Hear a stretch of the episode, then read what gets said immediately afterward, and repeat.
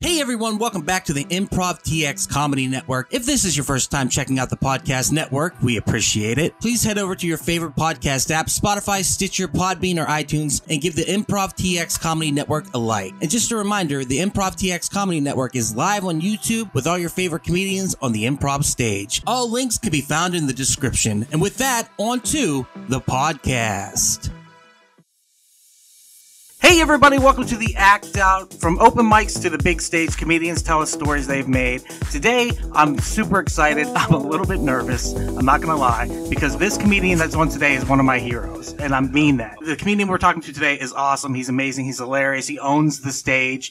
I, I'm so excited. We're talking to Joel Reynolds Jr. I was thinking that you was talking about somebody else at first. I appreciate it. I appreciate No, it. dude, you're one of my heroes. You, you're written large in the mythology of comedy for me because you were there in the beginning. You were the first comedian I ever talked to. You were so sweet and kind to me. Like you didn't know me, but you were just Right. you were just so decent to me, and I was just like, oh, all comedians are going to be like this, and then they weren't. right? it is what it is. Joel, I appreciate you being here. Uh, we are promoting the show. It's going to be December 22nd and 23rd. Next week, Christmas show is going down. You are headlining. Christmas Eve Eve. I got my boy Kenny Weeks. He's gonna be the Oh, Kenny's host. awesome. I'm always clowning with him, but my you know, my boy we do we do good shows together. And then we'll have Rob Ross. So we'll have some you know me, I like to mix it up. Yeah. Have some diversity and and it's an all pro, you know, adult show. Right on, yeah. And it's going to be awesome. It's going to be so much fun. You have to come out and check out the show. Arlington Improv, like I said, the 22nd and 23rd. The 22nd and the 23rd is Yes. Christmas Eve Eve. We have two shows on the 23rd, 7:30 and 9:45, so you get to get a good comedy show in before Christmas Eve and you get around people that you want to be around but you don't really want to be around. yes, this is the truth. So let's start from the beginning. First of all, how long you been doing comedy? oh man. Last time I told somebody that they took it and used it against me in court. um 20 years plus. 20 years plus? Yeah, 20 Dang. years plus. And I mean, I admit when I when I first started out, it was kind of like it was choppy. You know, I didn't understand. I started out at a comedy club. Actually, Steve Harvey had a comedy club right here in Dallas, Texas, in in Oak Cliff. I started, but it closed like six months after I started, so I was in kind of like in limbo. I didn't know, you know, to, to network. I just thought when I first started, you just be funny and everything would take care of itself. Right, right. and that was wrong, but I started there, and so I kind of, you know, was in spaces doing comedy when I once I started networking, and you know, comedians say, "Hey, come by," and, and it just kind of grew back, and but it's still. And then at one point, I got my feelings hurt too, and took like a couple of years off. And, Really? Right? Yeah. That's wild to hear that you say that because I get my feelings hurt sometimes too because comedians are sensitive people. oh yeah. And I'll take a, like a couple weeks off or something like that, and like it really hurts. But like you said, you took a couple years. Yeah, like I told you, I, you know, I started out in the comedy club, so I was kind of spoiled and didn't know it, and I had to go out and find my way. And you know, luckily, that's why I, I love the opportunity to be at the improv, and I, and I always take it. I don't ever take it for granted because I've been in spots where it's like. You know, we, we, we really doing comedy here. You know what I mean? like I've been in kitchens and you know without a mic, uh, fighting TVs, uh, fighting audiences. I mean, people. It's so hard to go and just do comedy in these these little places, but that makes you. So that kind of made me, you know, it kind of broke me, but then it kind of made me, you know, come back because I wasn't. I mean, I wasn't losing. Like when I first started, I think when I got booed the first time, that brought a sense of urgency to, Yeah. to what I was doing. And the setup was like this. It was a big club. It was here in Dallas, Texas, called that Guatemala. I don't know if you remember that, but I was born and raised here, so I, you know I've seen a lot of things come and go. But it had a, these different rooms, and it was always packed. They had a party room, they had a, a maybe a stripper room, a cigar room. You know how they do. it. And then they had a room where we was doing comedy shows, right? And even with the door closed, you could still hear the music in the other room. So you had to grab people's attention and hold it. You couldn't tell a story and talk at a normal voice. You had to kind of like raise it up a notch, right?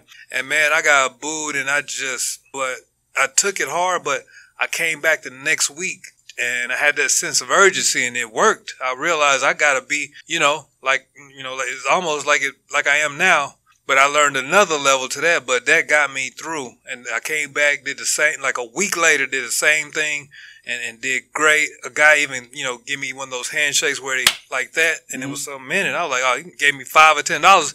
It was fifty bucks. Oh damn. Oh, and I was like, oh, I can make some money doing this yeah. too if I'm serious. So that was a big moment for me, and as far as you know starting out and doing comedy. I was going to ask next. Uh, you already said it. You were born and raised here in DFW, right? Yes, sir. So you've been here your whole life, pretty yeah. much. Well, well, I moved around a little bit, but for the most part, my mother lives in Oklahoma City, so I went back and forth when I was younger before comedy, and then after I was here for a while, I moved to New York, Queens, New York, for a couple of years. I was actually in Brooklyn and Harlem, and then Astoria.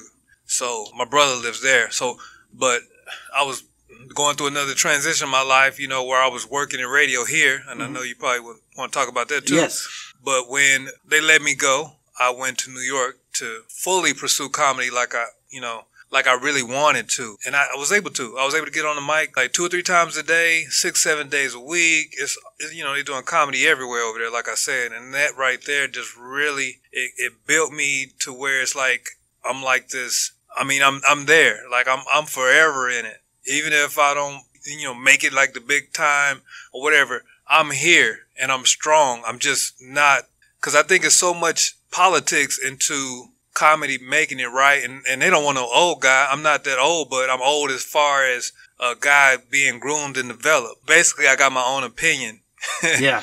Yeah, yeah, but that's a good thing, I think. And you have a work ethic because you've worked on like your YouTube channel. You have skits, you have videos. Your roast videos are hysterical. Right. I loved you. when you put those out. That was like one of my favorite things. I'd be like, "Oh, what's he talking about today?" Oh yeah. Like, and so you you were constantly creating content. You know right, what I mean? Uh-huh. And then, like you said, you were on the radio. You had what was it? The Junebug Show? Is that what it was? Well, actually, I was on Skip Murphy and Company morning show, so it really wasn't actually my show. On I don't know, if you might be talking about my podcast I did recently, but I've been in a radio like radio station, like it was service broadcasting. It, we were the number one show here in the DFW. I mean, Skip Murphy Company, uh, Nanette Lee, Sam Putney, Wig, Chris Arnold, you know, those are legends in radio, and it was a pleasure for me to be a part of that. And that's how I kind of got in it, doing comedy, and I would see these guys at places. They would do contests. I would show up. Actually, what really solidified it, I was doing the Addison Improv. Uh, Nanette Lee had a Fat Tuesday, and I was living in Oklahoma, so every other week I oh, would wow. drive three hours wow. just to perform there. And I had such a great time, and I ended up making friends with a lot of people at the radio. And it's like, oh, radio, you know, this would be a good spot for you. You know, you should be in radio. This is like, this is, this should happen. And then I had a guy that kind of took me under his wing. He was answering the phones at the radio station and he was working like, I guess four days a week. And they had a girl that was doing one day. She was going to quit and he was training me to, you know, fill in her for her spot. But what happened was the irony of the, the guy that was training me, they was targeting him to fire because he was so rude to the people because Skip Murphy was is you know still is, but he was really big in that time. So people was calling me like, hang up on him. I'm like, I wouldn't do that. Why would you? Yeah. If somebody really wants to talk to somebody, why would you do that? Like, why would you treat them like that? So, but that guy ended up getting fired. I ended up working five days a week answering the phones at the radio station and and I grew into a personality because they started inviting me into the room. oh, room. wow! Um, I was a producer of the show. I wrote a lot of skits for them, a lot of top tens for Nanette, uh, Skip. I filled in for Sam when he was out, Chris Arnold, even Skip Murphy. So I was like a jack of all trades and just grew. And it kind of grew because a guy you know, the phone part I told you about, but then a guy didn't show up that was supposed to work the streets after my shift. And I just went and did that because I was, you know, I was the comedian. So I wasn't afraid to go to say, Hey, I'm at Burger King in the K104 Hummer. Come on, holler at me. I'll buy you a Whopper with cheese, you know, you know, that was fun for me. So mm-hmm. it was nothing. It was like not even a thought and it just grew, man. It just grew until I was a morning personality on that morning show. It was, it was, epic, and I was on a street team, and it just yeah, everyone knows you. That's the thing is is uh, I would say. Oh, I went to you know Joel's show the other night, and people would be like, "Oh," and they knew you by the nickname at the time, right? You know? Yeah, they knew you. yeah, they called me a Junebug on a yeah. radio show. Yeah, yeah. absolutely. And so I would say, hey, I went to Junebug show. They're like, you went to Junebug show? Like, that's crazy. And like, how do I, when's the next one? And all that stuff. So right. you're very well known within the DFW area. Uh, maybe even further. I mean, that was one of my questions. You, you've headlined here multiple times. but also all around DFW. Uh, probably outside the state of Texas, right? Right, So right. you've been a national comic, right? Right. Yeah. I throw shows in Oklahoma. I always sell them out. I just throw them myself. I mean, I wish it was improv in Oklahoma. Maybe we need to talk to him about that. But um, and uh, you know, I did the shows in New York. Um, I went to California a little bit, and I've been to Baltimore. I, I was on tour with Mike Epps, so I did a lot of. You know, he kind of when he would come to this region, he would let me do things like that. So I've been all the way to Brownsville, uh, Harlingen, Texas, Weslaco. You know, all along all these little uh, San Angelo. I mean, any little Texas town, I probably much been in, been, been to it. You know, I've done job corps. You know, those with the you know with the bad kids. Yeah. Where they're supposed to be getting skills. Oh yeah. yeah, I did did Joe's shows at Job Corps, man. It was so funny because you have to be clean, but you know those kids are not interested in anything. yeah. But you know all kind of show, all kind of bars, all kind of outside venues. It's, it was, it's, it's been a, a good journey. Like, and I don't know if like a lot of comics understand that. You know, they'll maybe now with the internet. You know, somebody's on the internet and they tell a few jokes on YouTube.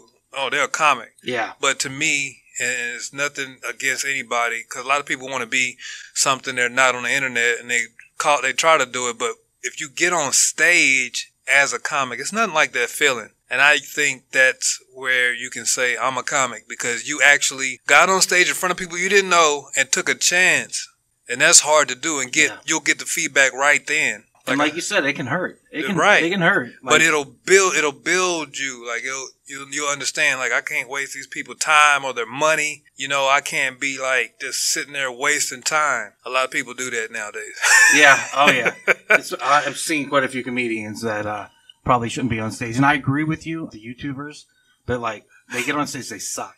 They they really do because they don't have the experience. They don't have twenty plus years Right. of experience dealing with crowds and Yeah. hecklers. Not even a couple of timing. years, you Yeah, know? they're, they're so fresh and raw that they they they're basically open micers that are on stage. And it's, Yeah. it's not good. yeah yeah you- and with respect to that i was i will say hats off to some of those guys that could build followers to me it's kind of it's just because you don't know like i've put together some great skits well thought Yes. out and I put it on and it doesn't hit. So I'm like, it's something else. It's something else. And some of the ones that I don't expect to hit, they hit. So it's it's a different type of beast because I like I can't get a feel for it. I can't get a feel of just doing something in silence. I'm so used to having a crowd and looking at people and feeding off people. It's, Yeah. it's amazing. Well, we should talk about your YouTube channel then because it's Joel Reynolds Jr. yes. and it's got skits on it. It's hilarious. The Popeyes chicken sandwich skit. I, I was dying Yeah. laughing at that. it's rated R. oh yeah, it's, people. it's hard R. I know we're, we're, we're, we're you know we're on the improv, but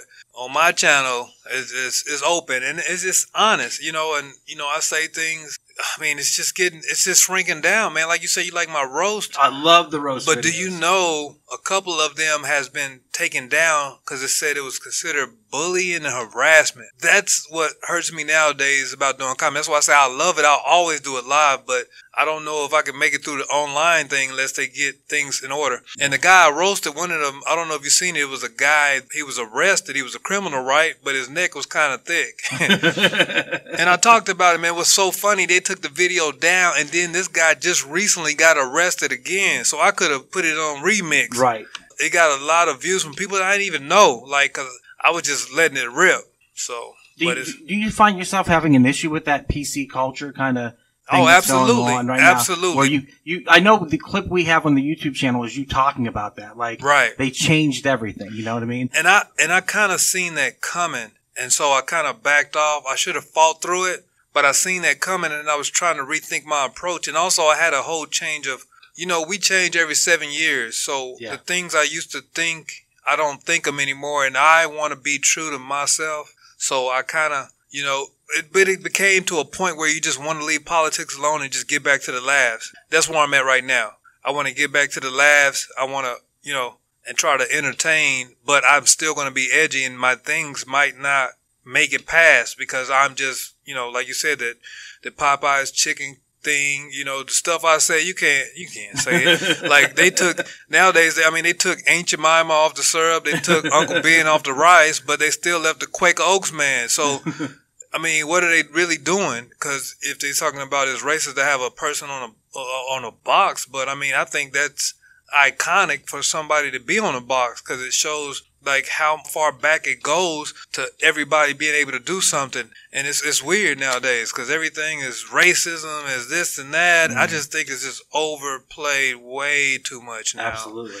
I, I really do. If we could, people just get back to loving each other, quit looking at that, because things happen anyway. You know, the same things they're pointing out happens with people within the same race of people. So it's not, it's just bad people. It's bad people and it's good people. You know, you got yeah. evil people that's going to do things no matter what color their skin is. It's going to happen yeah. for the rest of our existence. And it's got to be when we find common ground. And that's what comedy is. Whenever somebody can tell you the right. truth about whatever subject is brought up and then you have a conversation about it and you can actually laugh. And right. laugh at our differences but laugh at our commonality. Right. And that's the thing is like it like you said it doesn't matter what color your skin is which nationality you are. We have common things. We all have like a brother we can't stand right. or a cousin right. or, family or, member you don't want to yeah. see or for the holidays. or we were spanked growing up or whatever you know what i mean? Like yeah. it's it's all about commonality and that's i love that too and it's universal comedy and that's something we were kind of talking about. You told me once, you know, I get kind of stereotyped or, or typecast into this, you know, I'm a black comedian. Right, because, right. And, but I'm, you told me I, am not a black comedian. I'm an everyone comedian. Right, absolutely. So, so what was your perspective on that? I am, just like you said, I, I like to pull everybody together. When I went to New York, that really, cause being in Texas when I first started, I was only going to certain places because of course I want to feel like you know people say I want somebody to look like me, right? That and really they're saying my skin color. I want to I want to get their approval first and then go out into the world. I was looking at it wrong, and I was writing uh really complicated jokes, and I mean they were getting more complex. But the places I were going, they were like, "You're not funny," because they didn't want to sit. They don't. They didn't want to sit and think. So I just started realizing differences, and so I went to New York and I got to see a lot of different cultures. Where I was living, it was over 100 different dialects. Oh, wow. And I even went to a hostel. A hostel. I thought, I didn't even think those things was real. I seen the movie. Yeah, I wouldn't go. but I went to one and did a show, and I had oh, everybody cool. laughing. And it was people from Japan, China, Africa, England, London, Australia and they barely spoke English, but they were able to laugh at what I was saying. And it kind of makes you feel good to know that they can relate no matter what language they speak, country, how far on the other side of the earth they are on. They were all laughing at one thing I said, and it still amazes me to this day. But it also gives me confidence to know that I could. I just did a show, all, all white people. I was the only black man there. I even joked about that, but I absolutely killed it and they loved it and I loved them. I wanted to hang out with them. It was so fun. It was like a private party. The lady wanted me to roast her husband and I roast him so good. I was like, look at this, you know, he got, he had a sweater on, like he got a Bill Cosby sweater on, you know, and they was laughing. This guy had these, he's a, he's a guitar player and he had these fingernails. I'm like, oh my God, what in the Count Dracula is going on here? Um, it was so much fun. It was so much love and it, it just like almost like race didn't exist. Yeah. And I feel like it wouldn't be an issue if it wouldn't be constantly thrown in our faces, right? Because let's just face it. Ever since being in this country, being here, I was born in America, but I mean, I, I don't understand it. But if we was able to focus, not worry about that so much, we could get so much more achieved and things would go on. But I think actually in the real world, people are doing that. Mm-hmm. But I think they say, well, they'll say, well, it's not enough this type of people on this and that. But black people are only 13% of the population. So it's going to be some towns where you go and it's all white people. And I've never had a problem in those towns with the cops or anything. Like nothing. Like we go and talk, my friend Kenny that's on the show with me, we go and laugh and joke in the gas station. The next thing you know, everybody's watching us and laughing. I mean, you know, yeah. And, and, and, that's not what I see when I go to these little towns. Cause, you know, I, I do think that, you know, cause you go and you don't see any black people, but that's just, that's how it's set up right now. That's just how the population is. And, and I'm okay with that now. It's black people in other places and that's cool too. They're in other places. I'm blessed to be where I'm at. But I've never had a person hold me back because of the color of my skin. Nobody said, no, I don't want you. I have probably more white people hiring me on a website. My pictures on the website and my videos are up they hire me for more my percentage of getting gigs on, but I get everybody: white people, Mexican, I have an Indian, I have black. I've done all. And you can talk to anyone, like because you, you're you're in a. Multiracial uh, marriage is that what the right term? Right, right. Yeah, yeah my and, wife is Mexican. Yeah, and your and your son. What did he say? Black. Oh, yeah, my son is Blaxican. right. Yeah, so he's a black and Mexican. You know, we take him to Ross and let him tear up the place, and then after he tears it up, he helps clean it up. Blaxican. but so you you you have this like diversity where you can like you told me once like you speak a little bit of Spanish, don't you? Oh yeah, just a little bit. Paquito. what is Paquito? Uh, just a little bit. Just a little bit. Paquito español, senor. Uh, and, but you were saying like I can I can talk to any audience, anyone who comes in here, I can be comfortable with, like yeah. you know, and and I, it sucks that you get put into that box. right. yeah. Shouldn't be put in that box. Yeah, it does, but I don't think about I don't think about a box. I just ignore, you know, I just do what I do right now. I just want to do a show with good people that want to laugh, you know, basically. So whoever it is want to hire a comedian, universal, I could be clean, I could be dirty. It's, at first I was like, "Oh, this is just too much like some people." But I'm going to be straight up with you. It is a difference between black comedy and white comedy. Now, you got some black comics that can do white audiences like me, and you got some white comics that could do black audiences. It's universal, but it's a difference in the people, the way people laugh. I think white people are more, you know, open to the fact that they will give you the benefit of the doubt and listen to your story and get to the end of it, you know, and they might silence you to death if it's not funny because they want to laugh too.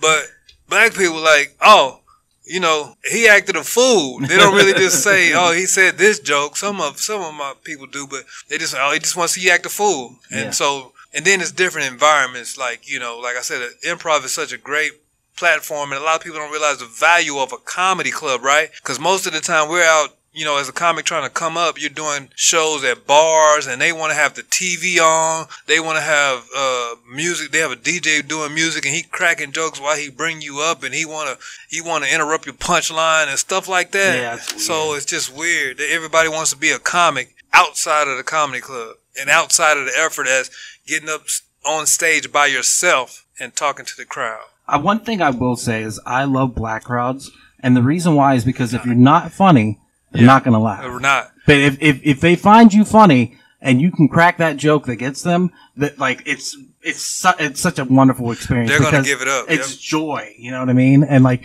black folks, they they give it up, yeah. Yeah, they, they, they, fall out of the chair. Like I've worked here for seven years. You yeah. know what I mean?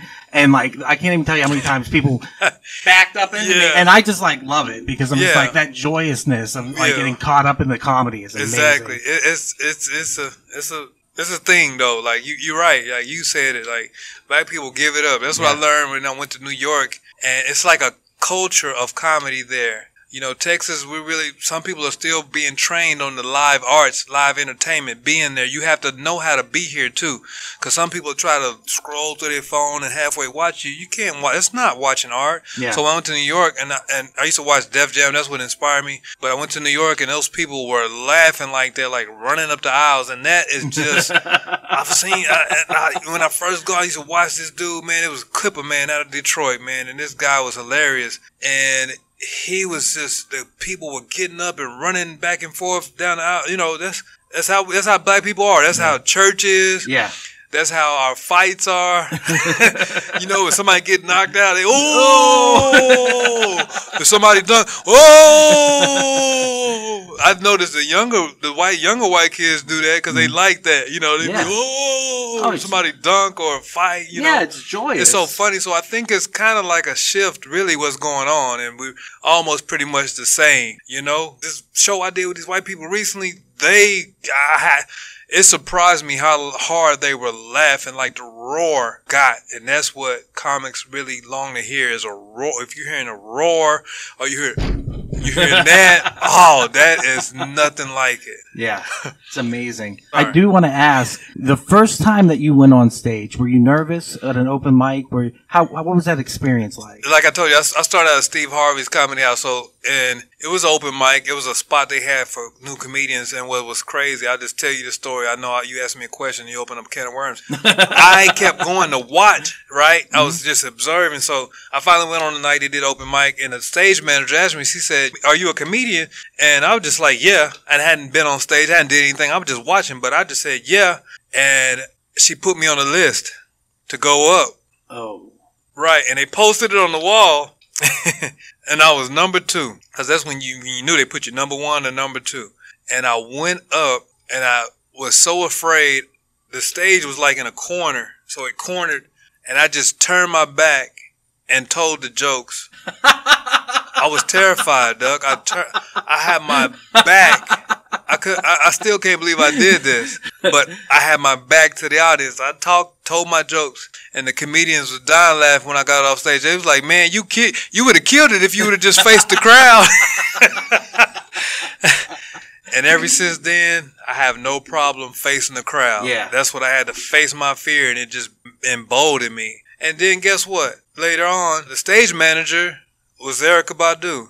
No way. Yeah, so when I started my career, I was working with Erykah Badu before she was Erykah Badu. Oh my god. She was just Yes, and she was so like she was so cool. I mean, she just like she is now, yeah. you know.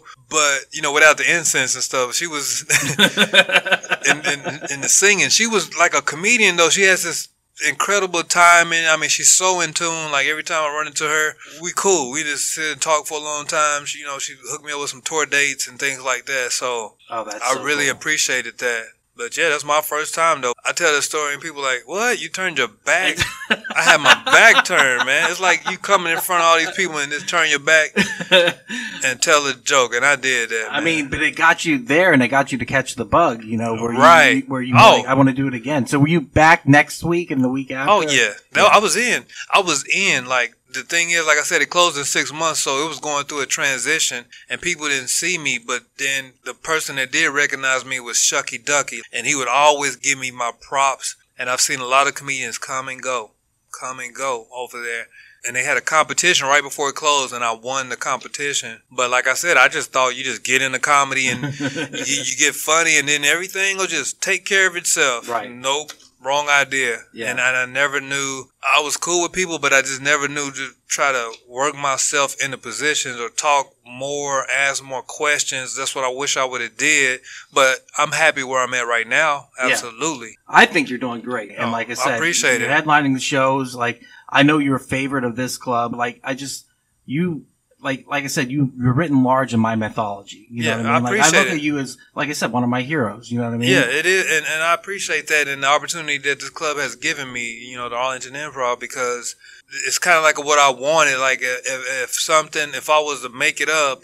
I would want to headline my own show right in my own hometown. And sometimes when you local, people don't give you that credit that you really, really, really deserve. And I think that's what's happening. Like if they see me on something, all it would take is like a little tweak, you know, but we do good. Like we, we still do good, but I'm just saying like taking it to another level. But I know it's some things that I need to do, you know, as far as doing more and, you know, so I had to kind of step back and take care of my family during COVID. I had, you know, I got, I got a son. I waited till I'm, you know, older to have a son. So I had to step back and set up some money, some real money to really let me be free because I want to do this forever. I don't want anybody controlling what I say. That's why people, that's why you should come to the show because I, I say stuff that you can't say on YouTube. you can't say online anymore. So you can't see this. So I told my brother, I'm going to call my first special Dinosaur because the stuff that I'm going to say is extinct. Yes, hundred percent. Right? That's awesome.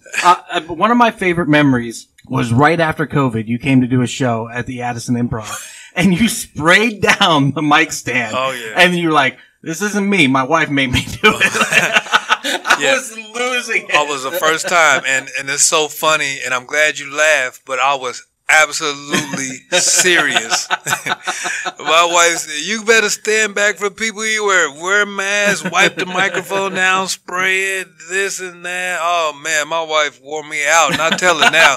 you wore me out during COVID. I'm not doing this no more.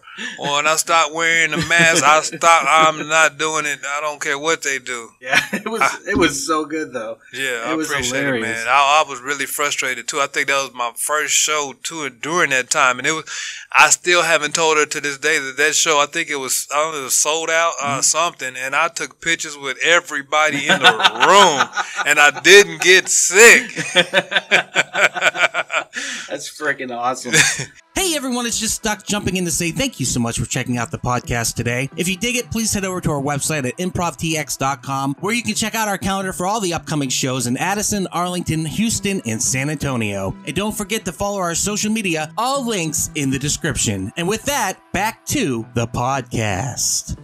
What was it like the first time you headlined a show? Like when you were on the marquee and it was all about you and you had to do 40 minutes or whatever. Well, honestly, when I first headlined the show, I wasn't on the marquee, but so I could talk about that moment. But I'll talk about when I first really headlined. You know, you, you start telling guys like you got 20 minutes, like that's what these comics do to me today, and I know I could tell when they don't. So the guy asked me, "You got an hour?" And I, at the time, I might have had 30 minutes. And I was like, "Oh yeah, yeah, I got an hour." And I went out there. I mean, I rode a bus out. It was a bus trip. I remember the guys telling me, "Oh, just go out. This guy don't care. He like dirty comedy." I'm like, "That's right up my alley." And I figured, so I went and I headlined it, and I did like an hour and 15 minutes. You right? had 30 minutes and you did an hour and 15.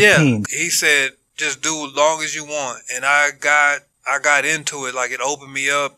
You know, I started, you know, and he liked dirty comedy. So everything was just coming to me and I was stretching it out. So I realized, cause sometimes you get used to doing five and 10 minutes. Like me, I can't really do anything with five and 10 minutes. Honestly, I can stay on one joke for five minutes. So I learned to, as I say a joke, I add and add to it. I got one joke I can do five minutes, I can do 10 minutes. And I would try things also. I would throw extra, especially if it's a really good crowd and they're laughing. You throw something extra, then you got an extra tag. You Yeah. know, you just be in the moment. So I practice on so much of being in the moment. That's why I'm like that on stage because I feed off of that. And that's why, like I said, it's harder for me to do videos because I use, I feed off the crowd so much. Yeah. And even if the crowd is not like that, I still feed off of just people being here. You know, because sometimes some crowds are different. A lot of people don't know. I had to learn that too. Because somebody like I didn't do as good as I did last time. But I mean, crowds are different. Audiences are different. Some people want to give it up. Some people think you're funny, but they don't really want to laugh. I've had people sitting there looking at me and after the show, man, like, "Oh man, you were funny." They didn't have any reason to lie to me. I'm like, "But you're not, you wasn't, you wasn't laughing. You wasn't like giving it up." I see some people like, "Huh?" Oh, and they like, like you at a comedy show. Don't cover your mouth. That's what I mean. Like we need to be schooled more in the South. I see that in the South more in Texas. Like people, but like in New York, oh, they giving it up, going down the aisles, doing cop cartwheels, slapping the chairs, beating the seats, hitting the floors. That's awesome. We definitely need that here. Right. Because here it can be patchy. You know what I mean? Like you're standing on stage and you got the left side of the room, front corner laughing, and then you got this guy on the right side in the back third seat laughing. Right. And you're like, how do you find a way to bring that audience together? Ah, like, yeah. It's it's it's it's It's tough, but yeah. you know, I learned not to. Some comedians use that; they try to use that to take it personal.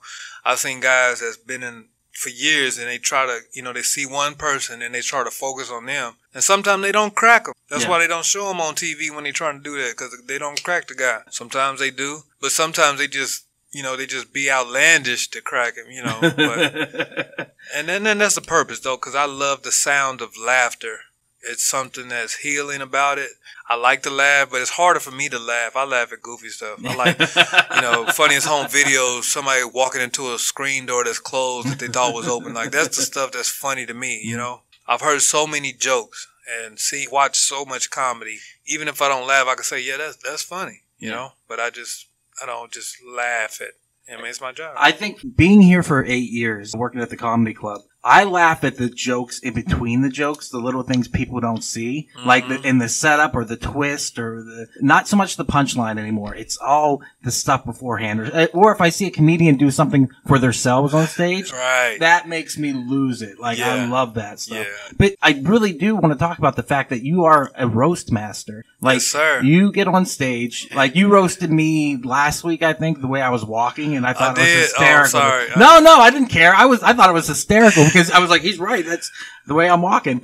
but like you, you're really good at that. Like, and I imagine with hecklers, you handle them the same way. Is that right? Oh yeah, that's why I do it. But to me, it's like karate because I used to just do it, and some people get really mad. That's why I always, I'm sorry, I'm sorry. I was on stage. it, I had to. But. I'm, I'm, I'm- yeah. And and some people don't understand, like like they throw off your timing. Like some audience don't know that you have to have timing and you have to have a, you got to set up and a punchline. If people don't hear you set up, then they don't understand the punchline. Then they won't think it's funny. So if somebody interrupts me, I just used to go off because I really would be mad, but I would be cracking jokes. So that's what my power was, you know. So it's it's my strength. I've done it even before I started comedy. How it happened was I moved away with my mom. My, when they was my her my dad was divorced. And I moved away with her. And I met some this the guy she was messing with his family members, and they was, oh, your mama, your mama so broke, y'all got to eat with food stamps, and I, I was, oh my god, I was appalled, I was crying, I was like nine years old, I was crying. Then all of a sudden, we would have these hangouts where they was all around, and I started getting them. yeah. I was just tearing them up. I, I mean, like I was a kid, I, but I was the number one. Even some of the, the adults couldn't even handle me, and I would, and I would, I would do it at school. Like I was so we was broke, but I had free lunch. But I was so proud. I didn't want to get free lunch. I mm-hmm. was embarrassed about that. So to not focus on my hunger, I would just sit in the hallways and talk about everybody that walked by, just off the top of my head Oh wow. all and people would line up on the walls to see what I would say, and people would be scared. Like people, because some people wasn't aware that I was doing it, so they get talked about. But the people that was aware, they sit and just watch me do it, and not want to walk by in school. Well, how cool is that? You were doing comedy almost before you did comedy. Yeah, I mean, like I said, it, it, it was truly something I should do. You know, you see a lot of guys, oh, my coworkers told me I'm funny, but that's different. You know, because that's a moment, but it was a moment. But I actually got into the comedy. Yeah, and one of the biggest things people don't realize is keeping somebody's attention for five minutes, ten minutes, fifteen, keeping a crowd's attention. That's hard. That's its own thing. You know what I mean? It's Like, a- yeah. it's hard. and It's so a- you were doing that at Yeah. a young age. It's an extreme amount of focus. yeah. or, or fun. It's just something I did. Like I used to play basketball for a church, right? When I was like in that, that same age range, like, you know, 18, 19. And we would ride this bus, be an hour trip. I would just talk about guys the whole time. And I used to watch movies because there wasn't as much cable out. So I would do a lot of impressions of movies we seen and just, just entertaining the whole time to keep us from being bored. I just, you know, I was so used to, I lived in the country, no cable. It was even barely regular television, nothing. Like barely even had music. So we would just, you know, joke on each other, play Nintendo and just joke all day. Right. Like all day. And, and, and just, That's awesome because that, and I have to believe it, shit talk. Uh, Yeah. that that turned into a profession for you. you know what I Right, mean? How right. cool is that? It is, and I really realized that was my calling. I was in a talent show and I was dancing. I could dance good when I was young, and and and, and I just like, you know what? I was like, I, I just quit. I just quit the dancing. I'm like, I'm not feeling this, and I went and talked to them. I said, why don't y'all just let me host a talent show since I'm the Joker, and they let me host a talent show at my high school. I remember Tisha Campbell was there because it was it was in Oklahoma. She had some kind of ties with Oklahoma. It was crazy though. Then I watched Def Jam, and then that was just that was me. I was like, I gotta do comedy. I, you know, I wrote jokes for two years before I even had the courage to get on stage. Oh though. wow! I said so that's that's why I'm able to do what I do now is because I'm a I'm like I'm a writer. I've been writing for a long time, and I still write jokes to this day. And a lot of comics don't know that. They just think that people are talking, but I actually sit. I got I got two backpacks full of jokes. that's insane. Do you still use the jokes that you wrote for that time, or are they long gone? Some of them are gone. Some of them come back to me, and I'll be like, "Wait a minute! I can." That's that's why Duck. I like. I truly. If I had, you know, the 22nd and 23rd, 23rd, I got two shows. I could do two different 45 minute Yeah, sets. I've, I think I've seen you do that before. Sometimes I change. I'm, Yeah. I'm always changing it up. Like Yeah. I'm always changing it up. I'm trying to pull something new, but sometimes I'll reach way back because it's something I hadn't done so long. Like I'm like they haven't even seen me. Um, let me do this. Let me do that. You know, some jokes had to be you know adjusted to the timeline, things like that. But yeah, I have a lot of stuff. If I could really get it, because I have stuff that I like in my heart that I want to say. So sometimes I'm you know in that, but I've been trying to break it up a little bit. I got a lot of new stuff though for for the 23rd. Well, that kind of leads me into my next question. What is your writing process like? it grew over the years. I've read books, but just to put it in a nutshell, I'll write the joke, like set it up, and really, I don't really write it down. Like I used to just write it out, but now, like if I, if it comes to me, I write it down and look at it and say, okay, well, this is okay. Here's the setup. This is the punchline. But sometimes, like sometimes I'll just say it. Like my thing is writing a joke. I might not have a joke written, but I'll go somewhere and just say it. Like I used to say about my son. Like my son is black skin. I never meant to that as a joke. He's black and Mexican, and and and I thought of that name. I mean, I'm not the first one. I'm sure I've seen it out there, but I thought of that name. You know, I got my black skin T-shirts. A lot of people see that and they say it. And as soon as I just say that word, so then I was like, all right, that works. That's black skin, right? So he's black and Mexican. I'll I'll, I'll start mixing the culture. You know, Right. I say, yeah, I, I make him some pork chop nachos. You know, you know, everybody know black people like pork chop and Mexican like nachos. So I make him some pork chop nachos. You know, and so it just that's the so I start looking for okay food, okay, or places where would black people go only, mostly. You know, they would go to some one of these big T bazaars or something like that. And we know in Texas, Mexican people are known for going to Traders Village. yes. So I would say I would take him to Big T and Traders Village. you know, I'm gonna let him see both sides of his culture. That's so, awesome. Dealing with stereotypes. That's something that comedians work with. And that becomes offensive to some people. The Right. PC culture aspect of it. And that's what I always consider this stage or any stage the last vestibule of like free speech. Where you can get up and say something. Like really is. in my set, I say the F slur. Like I, I- know I probably shouldn't, but I want to say it. And on the stage, I've said it many times. Yeah. And people will go, "Oh," or they'll laugh at it. You know what I mean? Yeah. And I probably You just don't know what they're gonna do. you just don't know what they're going to do. But it's one of those things where we deal in stereotypes. We say things that probably are not people are not ready to hear. Right. But it's within truth. It's Yeah. all within truth. Yeah, but Because- some people don't want to hear that. Yeah. That's Oh, the problem nowadays. Yeah.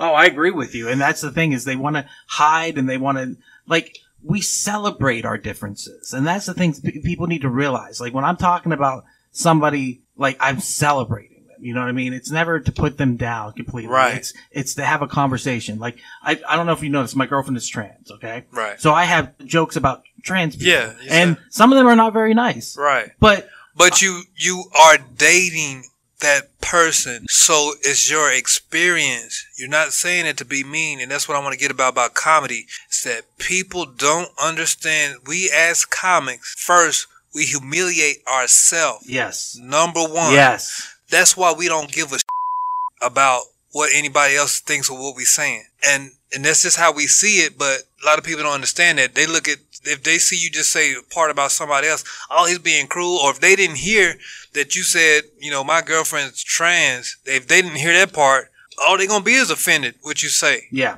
But the part when you say that's your girlfriend, then that that's endearment. That's that's what people don't understand. Like you're living that. That person knows you're saying these things. You're just really, and you could take that and make it relatable to like a, well, I guess what a heterosexual relationship. You could take that and say, well, I got the benefit of, you know, uh, you know, it's it's, it's so, I, mean, I want to sit down and write some jokes for you because I'm thinking about I'm thinking about a ton of jokes that you say that, but um. Well, that's the thing is it also gives me the ability to go and educate. You know what I mean? Right. Based upon my jokes, like I can show you that side of the world because not everyone knows what people who are trans are like, and they Yeah. probably think it's crazy and weird and blah blah blah. And I get that because I went through that whole phase of having those thoughts too. Yeah, but And it's that- interesting. It's interesting. Yeah, and it's an education thing, and that's something that you do. You're very good about educating and then do a punchline. Right. It's, it's no, man. I, I, hey, I seen some trans men. I'd be like, you know, if it wasn't for, for the other stuff I don't like, I, I might talk, I might holler at him or her, whatever you're supposed to say. I don't even know what you're supposed to say. You don't, you know, you, you, you, I- I don't know, but I don't. I, I, we don't we don't try to offend nobody. We're just telling them our pain, and like you said, we, we we get a connection, get a laugh. It makes us feel better. This is really therapy for me. I already tell people like this ain't. I I used to have this phrase where I said this ain't jokes. These are problems, and, and, and I see big time comedians saying these phrases that I thought of when they weren't even around that Yeah. they might have seen me say, but nobody don't know me like them, so they thinking, oh, you took this from them. But uh, I've had a lot of big big names, you know, borrow a couple of jokes from me. What do you do when that happens? Do you say something or you just let it go? I used to be like, oh, I'm gonna get on this warpath, but uh, you know, y'all don't never see him. You Yeah. know, one, it, you know, I kind of was on tour with him, so it just kind of traded off. Yeah. I I mean, you. I'm just like, bro, just tell me, you know, I, I'll write something for you, you know. But it, it, and another thing too, that but some comics do it. Like if you watch enough comedy, sometimes you might accidentally, like I tell comic this: if you trying, if you write a joke and the joke comes out perfect, nine times out of ten you heard somewhere before. You Yep. just it's in your conscious, man, and it happens. And I've also wrote jokes that I've never even said, and then I've seen somebody else say that thing I was thinking. So that's possible. But a lot of guys, especially in my culture, they think it's okay with. I seen I have guys tell me I, I take I do this joke, I do these jokes. I don't care. I'm I'm gonna do whatever. You oh, know, Oh, they're doing whatever to make people laugh. To me, that's not the craft. And if it don't come from you and your heart, it's, you're not a comedian either. Yeah. You're just a what they call it a jester. You just want people laughing at you. But the real comedian, like I want the people to laugh at my pain so I can feel better about it. That's why I'm doing it. And I like to hear people laugh. I like the healing of it, the therapy of it. It's therapeutic, and it's almost like a workout, right? You know? It sounds like you view it as an art form. Oh, and, oh, absolutely. And, and you respect it and you respect the craft of it. right. And so, did you always view it that way at first, or when you got because, or were you just telling jokes and just trying to be? I really wanted to do it. You know, I'm, I was one of those. They say I'm funny, so I'm doing. You know, but nobody really pushed me to do it but myself. I, I just fell in love with it, and, and once I did it, it's like like you said, man, it's the bug. People don't regular people that's not a comedian don't understand. It's it is a bug, and I've seen a lot of people catch it, and I've seen a lot of people don't want to stop. I've seen some people quit over not doing it or life get in the way the thing is, comedy has been here through my life through so many different phases that I've learned to. What am I going through now? I learned to express it in my comedy. So that's why it changed. That's why I couldn't do jokes that I did back that I wrote that because it wouldn't fit my style anymore. That's why I'm always writing too. So you constantly write? Are you constantly putting it on paper, or are you typing it out, or are you just thinking Yeah, it through? if something comes to my head and how I catch it is, I write the subject now. Now I've had a lot I've lost. I have a lot. oh, that's funny, or a lot when I be real high and then I come down. I be like, that's not really that funny. No, it that's wasn't. not funny at all. I don't know what the hell I was thinking about. I st- had to stop writing jokes when I got high. I was like, can't do that. It has to pass a sober test first because Yeah. you sometimes you think every uh, you know I got to that point where I thought everything was funny when I'm high. But I learned this. Some things I can write and I'll be like, I know that's funny. If I say they'll laugh, and I'll have to tell the crowd that's funny. Y'all should have laughed. and I don't give up on it. I do a class too sometimes with with the open mic com- comics, and I tell them if if you think of a joke and you write it and you tell it and the people don't laugh, that don't mean it's not funny. You're just not communicating the right thing to them to make them laugh. So you got to just work on the wording of it. That's why I say the wording is perfect. You know, it's a timing and thing that people don't realize they interrupt you. They want a phone go off in the middle of one of your words. It's an important word that they have to hear during a joke. But it's kind of hard to explain comedy to, to normies because they don't get it. And it's like a, it's, it's really like you're a magician to them. It's a mystic craft, but I understand it. But I really couldn't explain it to them. Like the things I, you know, some of the stuff I'm talking about is like you know because you're a comic, you actually been on stage, but it's really it's still a mystery to some people. Absolutely. But that's part of the fun is when you break it down, you start learning about the twist, the punchline, the tag, the all the things, the timing, like how you you, you need to focus on this side of the stage and that side of the stage and go in between. Like it, there's so much that goes into it. How to how to be present and in the moment and mm-hmm. and feel the room and the energy from the room. Right. Like sometimes the energy in the room is just dour. It's hard. Yeah. And then sometimes it's joyous. You know. So it just changes. What advice would you give to people who are looking to get into comedy? People are thinking about going to that first open mic or, you know, just like people like me who are just starting out. What, what advice would you give? Well, if you're looking to go to that first open mic right now, we do the test your mic every Tuesday Yeah. at the Improv in Arlington. It's the best place to start out and learn. I've had a lot of people come up here and you know get out into the world. That's what I can say. Just get get on stage as soon as possible, especially if you're young. You know, I had a guy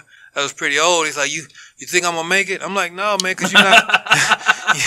You 49, you up here trying to do characters and you're not telling jokes. He'll be here tonight. He might be up here now. I- I'm trying to tell him how to write a joke. He's not listening. I'm like people have to be able to follow you. If you like, I tell a lot of comedians that your first three jokes on stage must connect because you're establishing a pattern. And I had to tell a lot of them, let the crowd laugh. Don't just bull through it either. Don't just sit up. Some people have to do that to block people out, but you gotta absorb the people and fill the room. You can't just blah blah blah blah blah blah blah blah blah blah blah because you're scared, so you just keep talking. Keep talking. Don't pause. You're not listening. anything. Yeah, you gotta pause. You gotta fill the room. You gotta acknowledge the elephant in the room. Mm-hmm. You know, if you came in with a big, you know, something on your face, you're like, yeah, I got, I know I got something on my face. I was just waiting until, I- you know. But if you get up there and something on your face, and I was at work the other day, and they're gonna be looking, he got something on his face.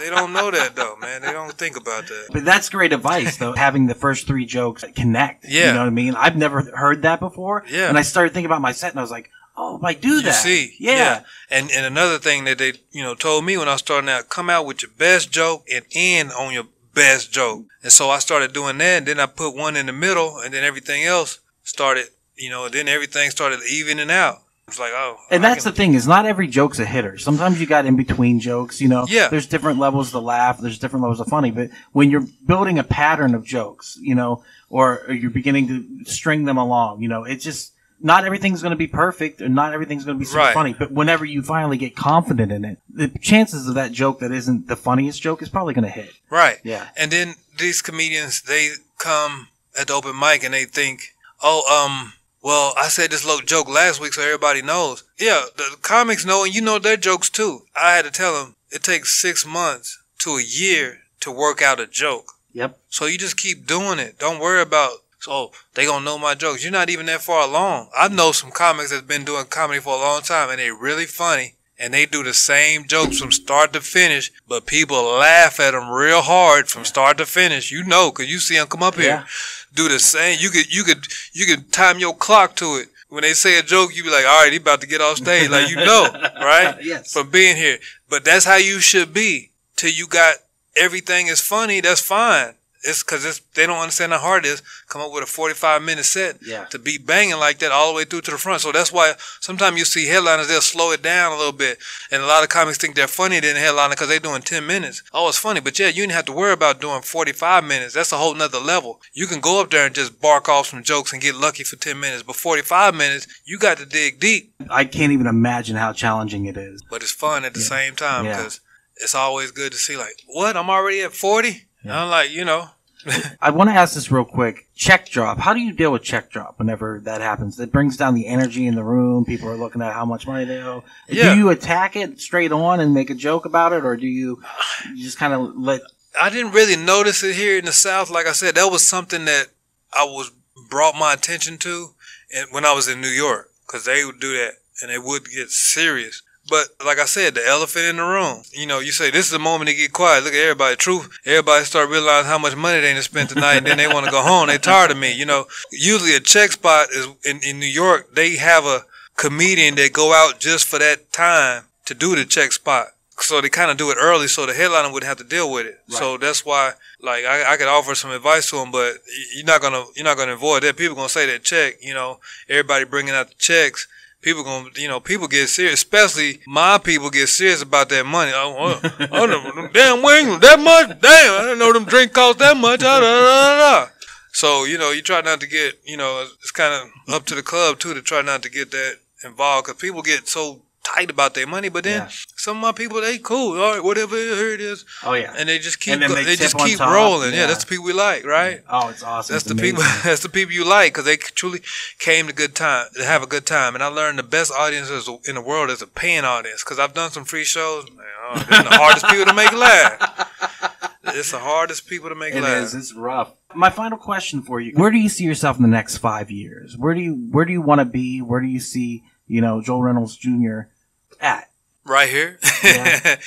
I, you know, I don't, I don't really care, Duck. I don't, I don't. It's not about making it big to me. I just want to express myself.